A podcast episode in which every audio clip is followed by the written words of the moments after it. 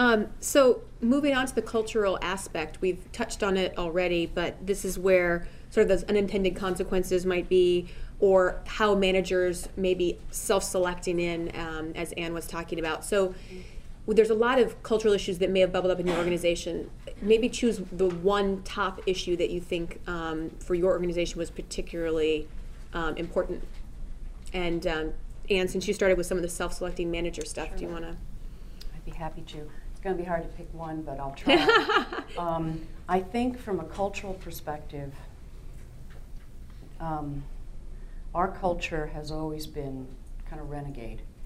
Um, still is, you know, and even though we're in tough times now, and, and having been the arrogant one in the in the in the Java high high roller days, and then having gone through the bust, um, we still try to recruit people who are sort of entrepreneurial and either have been in a startup or want to act like a startup, and that's hard when you're a 35,000 person Mhm. company. But um, I think the haves and the have-nots, and I think that was something that, that we maybe talked about in terms of creating divisions. You know, the ones who can and the ones who can't, the ones who work from home, the ones who don't, um, are, are challenges for managers. And so um, I do think that, that culturally a company needs to reach out to the managers. Um, the employees will love this, hands down, no question, not even an issue. Um, the managers have to do more work. And um, they're already doing more work, right? Because we got to do performance evaluations, we got to do reductions in force, we got to do all kinds of stuff. Hey, maybe we'll even get a pay cut. Um, yay! so um, I think the thing to watch out for is, is, is don't let it be the haves and have-nots. Make the managers feel like this is something that's part of their work. It's not an option. It's part of leadership. It's leading in a, in a virtual world because the next gen employee is coming in pretty darn wired and they have a mindset that's much, much, much, much more gamer mindset. You know, like, what have you done for me lately? You know, these are my kill points. What are yours? Just because you've been around for 20 years, Anne, that doesn't thrill me at all. So um, it's what have you done for me lately? So I, I don't think it's an option. I think managers need to lead and need to learn how to lead in a, in a much more virtual world um, and accept this multi generational workforce, too. It's going to be the first time in our history that we're going to have four different types of employees. And they're not all the same. They're all going to have different needs and different requirements. So a good manager is going to have to get that. Well, this is a good point because um, I had an assumption in my head that as a manager, it is easier to manage when you have a clear scorecard when you're managing on results versus managing on input or things that are less defined. You know, some companies do run fast and hard and maybe not have quite the defined scorecard. So, um, if you guys can talk a little bit about that, although I think you just handed over the mic, but Take it back.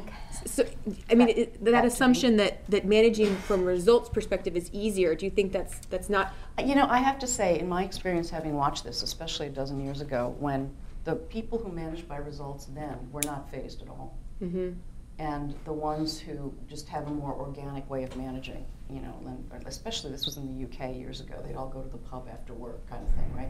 And it was a norm, and there's nothing wrong with it. sure. But it wasn't managing them, it was doing the collaboration and the cohesion, which is, you know, I think one of the next questions. Right. Um, you got to do it all, right? And you can't call people in for a beer bust on a Friday afternoon and call that cohesion. They want to go home, you know. So the managers just have to get it. They need to get and play. They got to play Worlds of Warcraft Okay.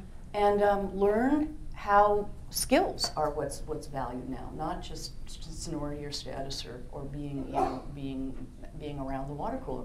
It's not as valued as it used to be. And yes, the scorecard matters, but from an HR perspective, I still struggle, and I'm going to see if you guys can help me, because the HR performance measurement system has not yet adapted. Mhm. It's still very much based on you know business acumen, teamwork. I mean, you know, you know Mhm. the, the, the traditional ones. There's very little in there about um, the killer instinct to, to be more flexible and give more, more, more adaptation to employees. And I think our performance systems are way, way, way out of whack. There's nothing about managing teams. There's nothing about group performance.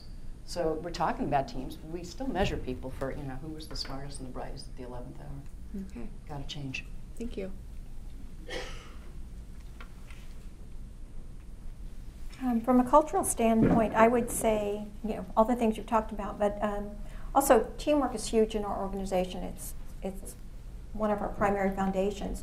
And with teamwork, I think comes the responsibility for people to learn to communicate with each other.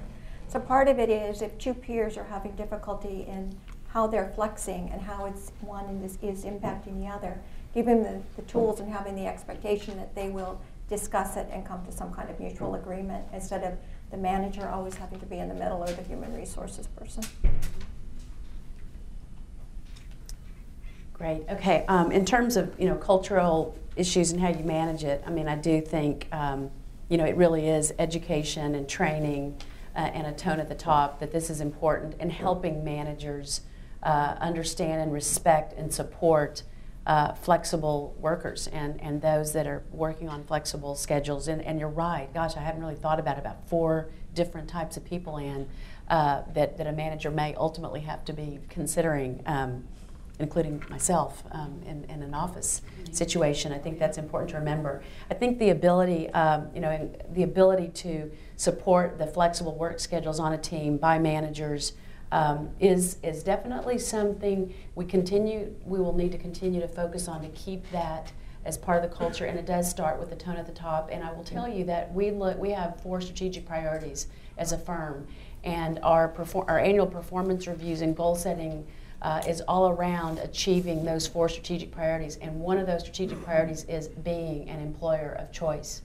Um, so making, letting our people believe it is a great place to work and build a career. So um, just, I feel like because that is part of a review process where it is, you, you are determined whether you're a high performer or not a high performer is, is whether you're clicking on that particular strategic priority and being able to demonstrate and, and show us as performance managers that you are able to support that initiative and, and that culture of uh, work-life balance and, and many times that includes some level of flexibility. So I think that it's important because it really does get down to it's a great thing to talk about and a great thing to have when you're discussing uh, trying to recruit people in but if it's not part of your fabric and part of your culture it doesn't work so i think um, we've built it in to, to our own strategic